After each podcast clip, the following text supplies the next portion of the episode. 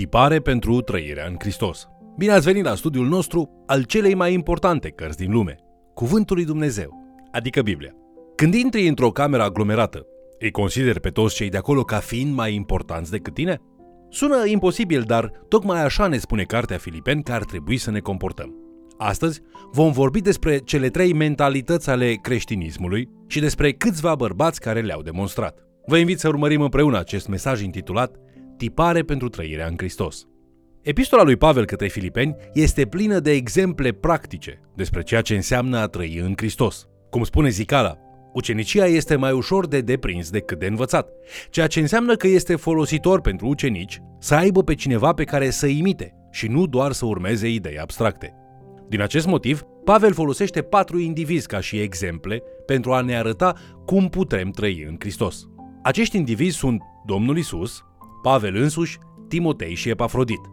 Înainte de a face aceasta însă, pentru a ne arăta care trebuie să fie mentalitatea creștinilor, el scrie despre caracteristicile generale ale cuiva care trăiește în Hristos. În Filipeni, capitolul 2, versetele 1 la 4, citim Dacă este vreo îndemnare în Hristos, dacă este vreo mângâiere în dragoste, dacă este vreo legătură a Duhului, dacă este vreo milostivire și vreo îndurare, faceți în bucuria de plină și aveți o simțire, o dragoste, un suflet și un gând. Nu faceți nimic din duh de ceartă sau din slavă de șartă, ci în smerenie fiecare să privească pe altul mai presus de el însuși. Fiecare din voi să se uite nu la foloasele lui, ci și la foloasele altora.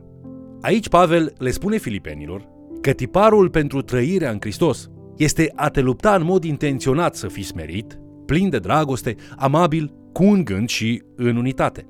Pentru început, Pavel se concentrează pe smerenie. El spune că ai considera pe alții mai importanți decât pe tine însuți este o formă de smerenie. Când intri într-o sală și te uiți în jur la toți oamenii, îi consideri mai importanți decât pe tine? Pavel spune că dacă ești cu adevărat smerit, vei simți cu adevărat că toți din acea sală sunt mai importanți decât tine. Ține totuși minte că aceasta este ceva diferit de a fi rușinos sau a te urâ pe tine însuți. Pavel vorbește aici despre smerenia evlavioasă, un mod de a te vedea ca și slujitorul lui Dumnezeu pentru toți. Apoi, dacă ai o mentalitate plină de dragoste sau amabilă, nu te vei opri la acest prim pas de a-i vedea pe alții mai importanți decât pe tine. Vei merge un pic mai departe. Mulți dintre noi sunt familiarizați cu așa numita regulă de aur din Matei capitolul 7, versetul 12. Tratează-i pe oameni așa cum vrei să te trateze ei pe tine. Pavel duce această regulă de aur și mai departe, spunând în esență, nimeni dintre voi să nu se gândească doar la interesele personale, ci să învețe să vadă lucrurile și din perspectiva altora. Fiecare avem nevoile noastre, fiecare avem propriile presiuni și probleme.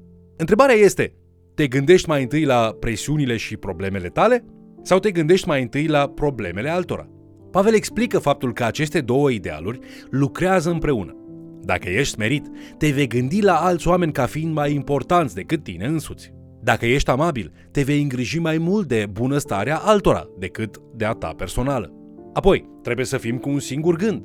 Cheia pentru a fi așa este să fim uniți în jurul dedicării pentru a fi smeriți și a fi amabili. Pavel spune că toate aceste caracteristici sunt întrețesute, adică pentru a fi cu un gând, prima dată trebuie să fim smeriți și amabili. Aceste caracteristici ne ajută să navigăm toate aspectele vieții noastre, chiar și cele mai tulburi. Realitatea este că ucenicii lui Hristos au și ei conflicte. În Filipeni, capitolul 4, cu versetul 2, Pavel scrie Îndemn pe Evodia și îndemn pe Sitichia să fie cu un gând în Domnul. Se pare că aceste două femei erau într-un conflict. Pavel ne spune că motivul pentru majoritatea conflictelor este ori mândria, ori egoismul în inima cel puțin a unuia dintre persoanele implicate. Pentru a rezolva aceste conflicte, fiecare creștin trebuie să lucreze la a fi smerit, a căuta dragostea și unitatea. Așa cum spune Pavel în Roman, capitolul 12, cu versetul 18, dacă este cu putință, întrucât atârnă de voi, trăiți în pace cu toți oamenii. Vedeți cum lucrează împreună toate aceste caracteristici? După ce prezintă aceste adevăruri, Pavel începe să întărească ideea aceasta, dându-ne exemple de urmat și începe prin chiar exemplul lui Hristos. În Filipeni, capitolul 2, versetele 5 la 9, Pavel scrie Să aveți în voi gândul acesta care era și în Hristos Isus. El, măcar că avea chipul lui Dumnezeu, totuși n-a crezut ca un lucru de apucat să fie deopotrivă cu Dumnezeu, ci s-a dezbrăcat pe sine însuși și-a luat un chip de rob, făcându-se asemenea oamenilor. La înfățișare a fost găsit ca un om, s-a smerit și s-a făcut ascultător până la moarte și încă moarte de cruce. De aceea, și Dumnezeu l-a înălțat nespus de mult și i-a dat numele care este mai presus de orice nume. Domnul Isus îi învață pe ucenici în Matei capitolul 23 cu versetul 12 că pentru a fi înălțat trebuie să te smerești. Pavel evidențiază că Domnul Isus își trăiește propriile cuvinte prin venirea pe pământ și moartea sa pe cruce. Chiar dacă era egal cu Dumnezeu, el a venit jos din cer în această lume. Smerindu-se extraordinar de mult, el a devenit om. Dar nu s-a oprit acolo. El n-a luat o poziție de putere sau influență. El a devenit robul tuturor și apoi a ales să moară ca și un criminal de rând pentru păcatele noastre. El a devenit robul tuturor și apoi a ales să moară ca și un criminal pentru păcatele noastre. Doar atunci, datorită acțiunilor sale umile, Dumnezeu Tatăl l-a înălțat.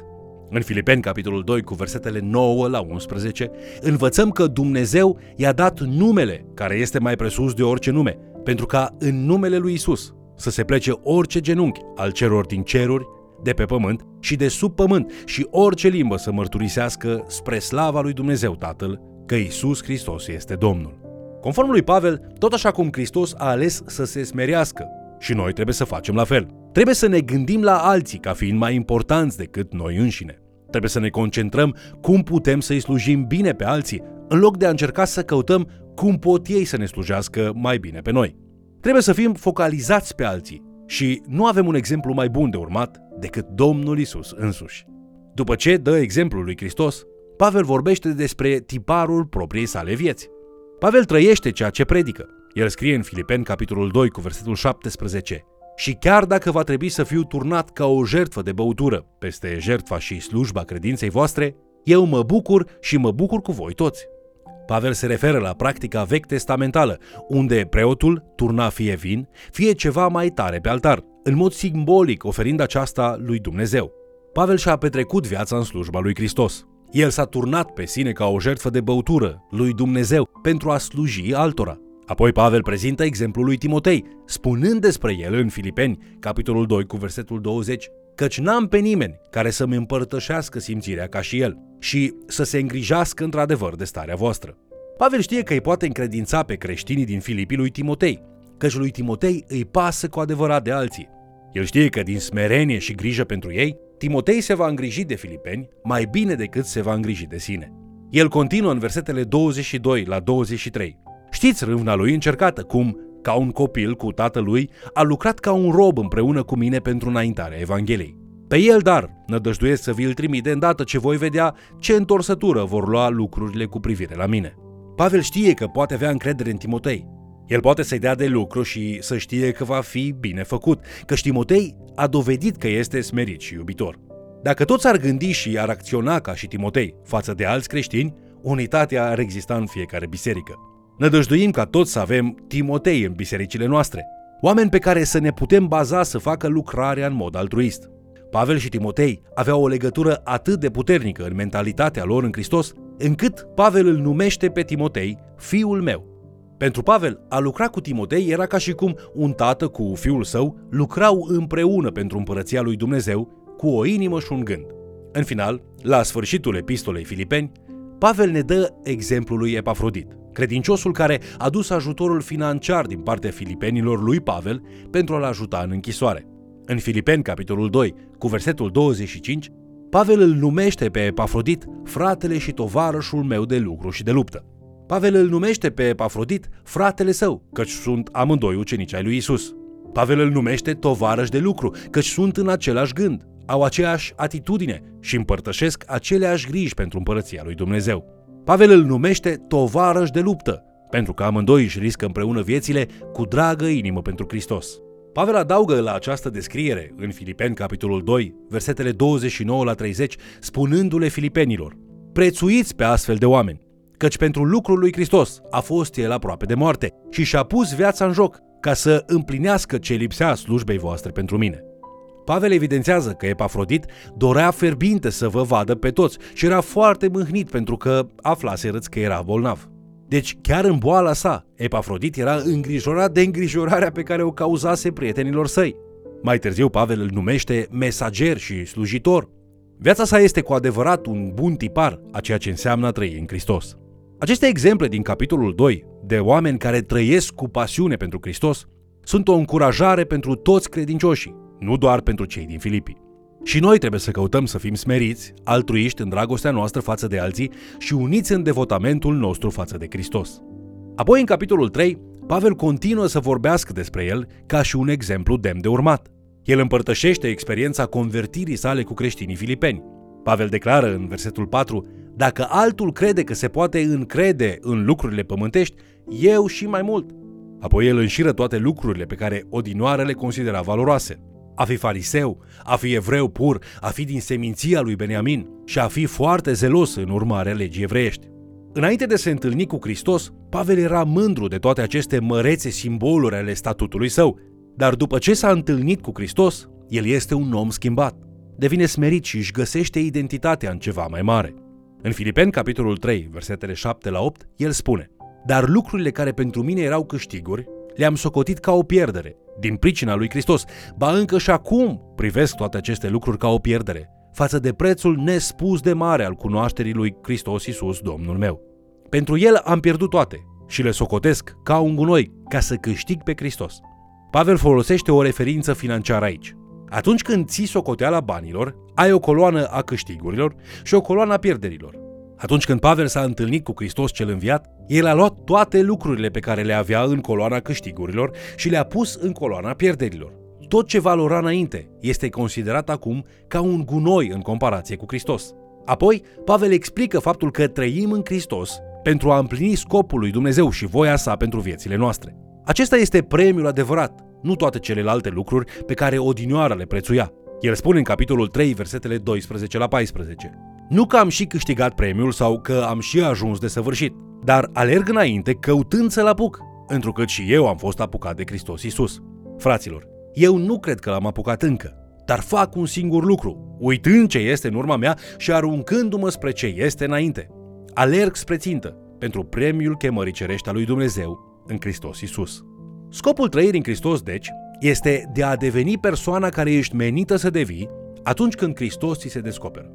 Pe măsură ce Pavel împlinește acest scop, el continuă să înainteze. El alege să lase în urmă eșecurile sale și falsele succese, focalizându-se pe ceea ce Hristos vrea ca el să facă. Și noi trebuie să căutăm să trăim vieți ca și apostolul Pavel. Dacă Iisus Hristos te-a prins, ai devenit obsedat oare de a ști de ce te-a prins și de ce a venit în viața ta? Crezi că există ceva ce El vrea ca tu să faci? Pavel ne reamintește că Iisus Hristos nu te-a prins doar pentru a-ți da mântuirea în veșnicie, deși acesta este într-adevăr un lucru minunat. Hristos a venit în viața ta pentru că El vrea ca tu să împlinești scopul său și voia sa, slujind celor din jurul tău. El are fapte bune pe care le-a plănuit de mult pentru tine ca să umbli în ele și El vrea ca tu să faci aceasta. În încheiere, roagă-te lui Dumnezeu, Doamne, ce vrei să fac? Dacă ești încântat și pasionat, Dumnezeu îți va revela scopul său într-o varietate de moduri și va continua să te formeze în ucenicul pe care El vrea ca tu să devii. Roagă-te ca Dumnezeu să te ajute să ai o inimă smerită, plină de dragoste și pregătită să dea mâna cu îndrăzneală cu restul comunității credincioșilor. Vă mulțumesc pentru că ați fost alături de noi studiind Cuvântul lui Dumnezeu. Care este cheia pentru a cunoaște voia lui Dumnezeu? Ei bine, răspunsul la această întrebare începe prin a face prioritatea numărul 1 din descoperirea planului lui Dumnezeu pentru viețile noastre și perfecționarea voinței de a-L îmbrățișa, oricare ar fi acesta. Atunci, Dumnezeu va face o prioritate din a ne dezvălui acest plan. Dumnezeu să vă binecuvinteze din belșug și să vă umple cu harul și speranța sa din belșug până ne întâlnim din nou. Vă invit să ne urmăriți în continuare și, de ce nu, să mai chemați cel puțin o persoană să ni se alăture.